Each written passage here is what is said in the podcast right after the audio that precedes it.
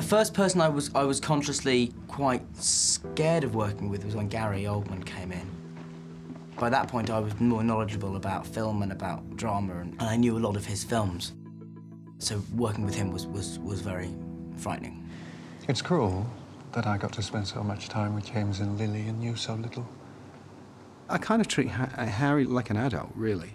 And also, I'm living a friendship through him because he's so like James, who was my, my mucker, my mate. I know this. The ones that love us never really leave us. So I'm a man very much emotionally rooted in the old days when we were the young order.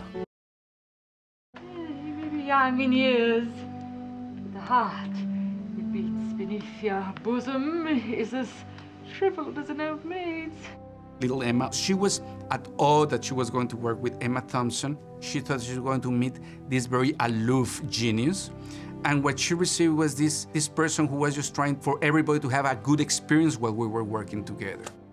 I loved Emma Thompson. She treated everyone with exactly the same level of respect. And if I keep acting, which I hope that I will, I hope that I would be how she is as an actress. I do wish I was with you until Christmas.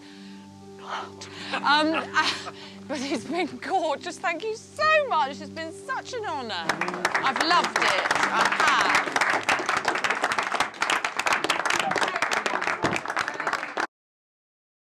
I'm a book purist, so I've read each one of them three or four times each. I usually read them before we start.